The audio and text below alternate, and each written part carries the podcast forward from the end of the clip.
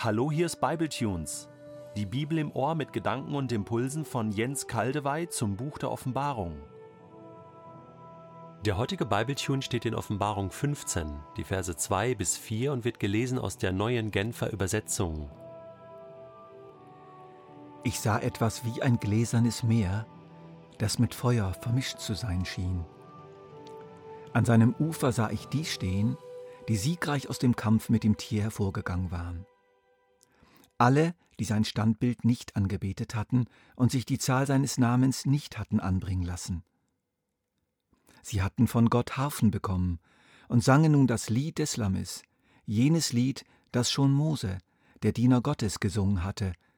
Groß und wunderbar sind deine Werke, Herr, du allmächtiger Gott.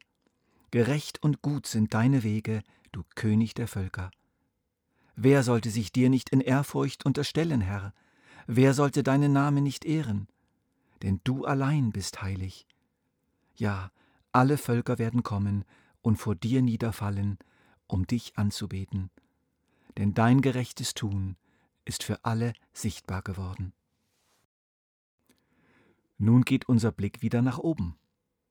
Johannes beschreibt uns wieder etwas, was sich ganz oben abspielt. Was für ein Privileg, dass wir in der Offenbarung mit Johannes immer wieder nach ganz oben schauen dürfen. Eben noch in Kapitel 14 hörten wir die Warnung der drei Engel, ein dringlicher Aufruf an alle Menschen zur Umkehr angesichts der kommenden Gerichte. Anschließend wurde in zwei großen Sinnbildern das Gericht Gottes auf der Erde angekündigt. Von der Erde geht hier unser Blick wieder hoch nach ganz oben.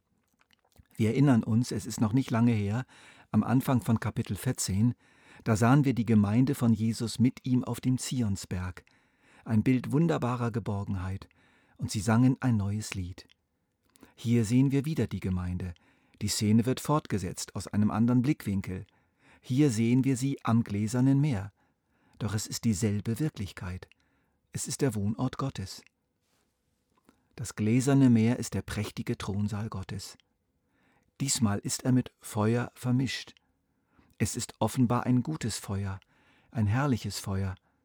Und ich denke, es ist das reinigende, läuternde Feuer Gottes, das Feuer der Bewährung, was Gott angezündet hatte, um sein Volk zu reinigen, zu läutern, zu vervollkommnen, wie Gold, das von Schlacke gereinigt wird. Petrus erklärt uns dieses Feuer im ersten Kapitel seines ersten Briefes, wo er ebenfalls an sehr bedrängte Christen schreibt. Ihr habt also allen Grund, euch zu freuen und zu jubeln, auch wenn ihr jetzt nach Gottes Plan für eine kurze Zeit Prüfungen verschiedenster Art durchmachen müsst und manches Schwere erleidet. Denn diese Prüfungen geben euch Gelegenheit, euch in eurem Glauben zu bewähren. Genauso wie das vergängliche Gold im Feuer des Schmelzofens gereinigt wird, muss auch euer Glaube, der ja unvergleichlich viel wertvoller ist, auf seine Echtheit geprüft werden. Und wenn dann Jesus Christus in seiner Herrlichkeit erscheint, wird eure Standhaftigkeit euch Lob, Ruhm und Ehre einbringen. Das passt wirklich sehr gut auf das gläserne Meer, das mit Feuer vermischt ist und da stehen sie nun alle, an diesem herrlichen großen Raum vor Gottes Thron, die sich nicht haben prägen lassen vom Wesen des Antichristen, die ihre Loyalität dem Lamm gegenüber nicht aufgegeben haben, auch nicht, wenn es hart auf hart ging.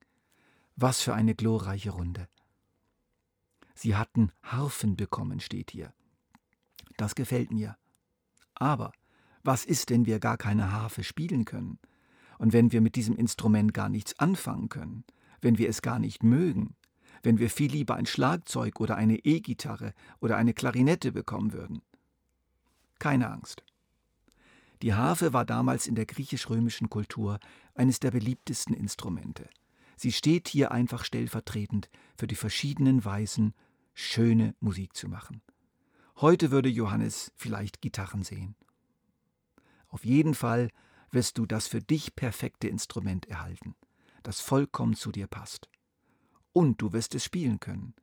Ja, du selber wirst ein Instrument Gottes sein, völlig eingestimmt auf Gott, in langer Zeit eingespielt und eingestimmt, nach vielen Misstönen und vielen Reparaturen, und jetzt klingst du unglaublich gut, himmlisch. Wann findet die Szene denn hier statt? Nach der kompletten Auferstehung der Gläubigen, also nach der Wiederkunft? Oder schon während der Zeit des letzten Antichristen? Oder letztlich schon immer seit dem Menschen in Christus sterben, die sich jeweils den antichristlichen Mächten ihrer Zeit und ihrer Kultur verweigert haben? Wir wissen es nicht. Es ist auch nicht so wichtig. Entscheidend ist, es passiert. Und es ist sowieso schwierig, mit dem Wort wann zu operieren. Denn in dem Moment, wo wir diese Erde verlassen, verlassen wir auch die irdische Zeit und die Zeitrechnung unserer physikalischen Schöpfung. Was für ein Lied, was für eine Melodie wird denn hier nun im Thronsaal gespielt? Das Lied des Lammes und das Lied von Mose.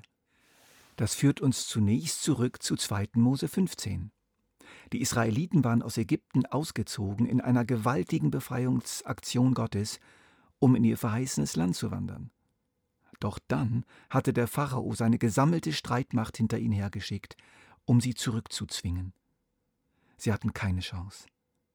Aber dann ließ Gott das gesamte Heer des Pharaos im Meer versinken – nun waren die Israeliten wirklich frei, standen da am Meer und staunten und konnten sich kaum einkriegen vor Freude. Das ist das Lied des Mose. Dieses Lied des Mose wird hier nun vor dem Thron Gottes gesungen, aber jetzt ist es auch das Lied des Lammes geworden. Es wurden sozusagen Strophen hinzugefügt. So wie Mose das Volk Israel aus Ägypten herausgeführt hatte, so hatte das Lamm seine Gemeinde herausgeführt aus der Sünde, aus dem Reich der Finsternis, um sie zu einer neuen Zukunft, in eine neue Welt zu führen. Er hatte sie durch sein Blut erkauft. Und so, wie der Pharao seine Streitmacht losgeschickt hatte, um das Volk Israel zurückzuholen, so hatte der Drache seine antichristlichen Mächte losgeschickt, immer und immer wieder und am Schluss sein größtes Heer, um die Gemeinde zurückzuholen oder sie mindestens zu vernichten. Und nun sehen wir diese Gemeinde befreit und glücklich am gläsernen Meer, so wie das Volk Israel am Roten Meer stand. Und nun singen sie das Lied des Mose und das Lied des Lammes, ein, aktualis, ein aktualisiertes Lied des Mose. Das ist doch wirklich eine geniale, wunderschöne, passgenaue Vision, die Johannes hier sieht. Wer mag da noch zweifeln an der Inspiration des Wortes Gottes? Dort am Thronsaal werden wir uns alle sehen und miteinander singen und feiern. Dann werdet ihr vielleicht zu mir sagen, also Jens, deine Offenbarungsauslegung in Bibletunes war schon nicht schlecht, aber diese Wirklichkeit hier übertrifft unsere kühnsten Erwartungen.